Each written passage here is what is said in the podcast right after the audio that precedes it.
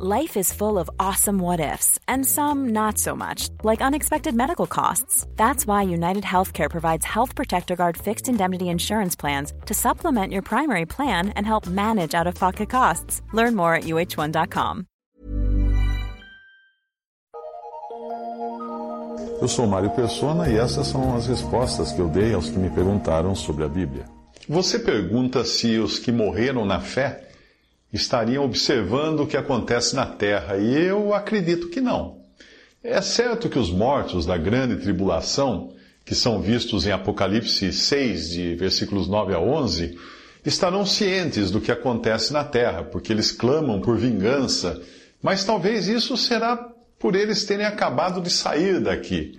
A passagem é esta: E havendo aberto o quinto selo, vi debaixo do altar as almas dos que foram mortos por amor da palavra de Deus e por amor do testemunho que deram, e clamavam com grande voz e diziam: Até quando, ó verdadeiro e santo dominador, não julgas e vingas o nosso sangue dos que habitam sobre a terra?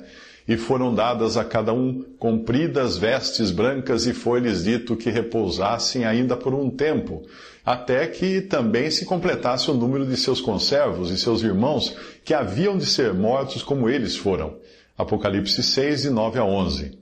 É preciso entender também que aquele é um grupo de pessoas que não pertence à igreja, mas a outra das diferentes famílias, famílias de Deus, ali com características de povo judeu.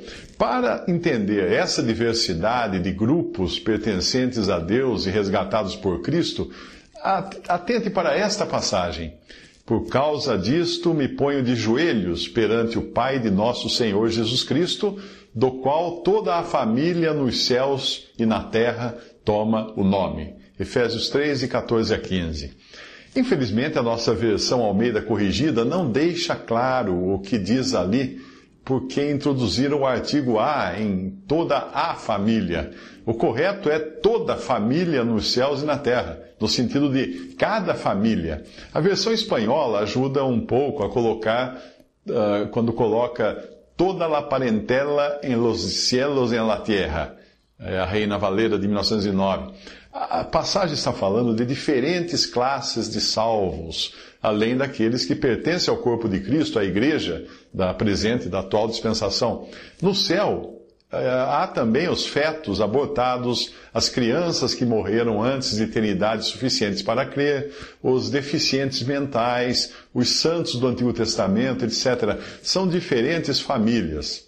Agora, voltando à passagem de Apocalipse 6, de 9 a 11, os membros do corpo de Cristo, que são a noiva de Cristo, nunca clamariam por vingança, como aqueles que clamavam com grande voz, dizendo: Até quando, ó verdadeiro e santo dominador, não julgas e vingas o nosso sangue dos que habitam sobre a terra? Ali são judeus, são pessoas que não têm a mesma revelação que a igreja tem, que os salvos dessa dispensação têm, de chamarem a Deus de Pai e não de dominador. Você imaginaria uma noiva chamando, clamando por, ao noivo por vingança, né? Uh, ou chamando o noivo de dominador, nem eu, né? eu imaginaria algo assim. Eu acredito que a noiva não estaria mais preocupada com essas coisas, mas com a contemplação do seu amado. Alguns alegam que Hebreus 12, 1, que diz, portanto, nós também, pois que estamos rodeados de uma tão grande nuvem de testemunhas, que essa passagem seria uma evidência de uma nuvem ou aglomerado de testemunhas debruçadas numa imaginária sacada no céu e olhando para a terra, para o comportamento dos vivos aqui na terra. Mas esse versículo é o complemento de tudo o que foi falado no capítulo anterior de Hebreus, onde você encontra, o capítulo 11, onde você encontra uma lista daqueles que foram da fé no passado. É dessa nuvem, ou desse conjunto de testemunhas, que ele está falando no, no, capítulo 12, versículo 1. E essas testemunhas do passado servem de exemplo para nós que ainda estamos aqui no mundo. E o versículo seguinte, eh, Hebreus uh, capítulo 12, versículo 2, resolve também a questão para mostrar qual é a atração principal do céu.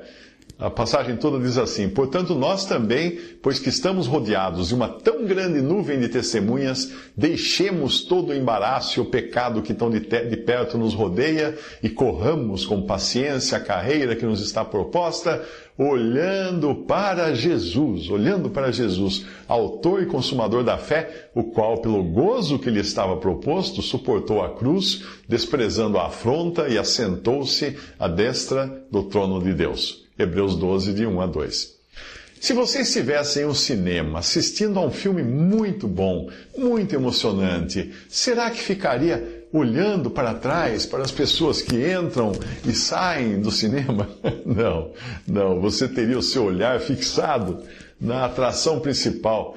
E é assim que eu imagino o céu todos contemplando o Cordeiro em adoração a Ele, e não mudando de canal para ver o que está passando no mundo, porque isso já não irá nos afetar. Uh, veja nessa cena celestial com que estão ocupados todos os seres humanos e angelicais.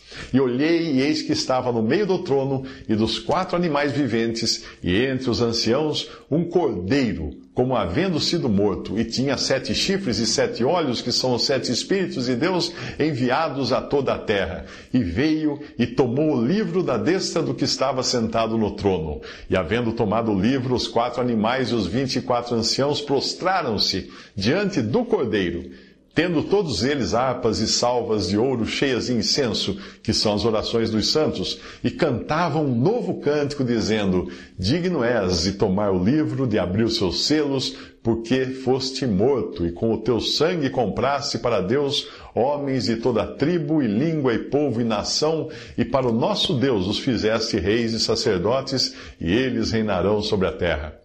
E olhei e ouvi a voz de muitos anjos ao redor do trono, e dos animais e dos anciãos, e era o número deles milhões de milhões e milhares de milhares, que com grande voz diziam: Digno é o cordeiro que foi morto de receber o poder e riquezas e sabedoria, e força e honra e glória e ações de graças e ouvi toda criatura que está no céu e na terra e debaixo da terra e que está no mar, e a todas as coisas que neles há dizer, ao que está assentado sobre o trono e ao cordeiro, sejam dadas ações de graças e honra e glória e poder para todo sempre. E os quatro animais diziam Amém. E os vinte e quatro anciãos prostraram-se e adoraram ao que vive para todo sempre.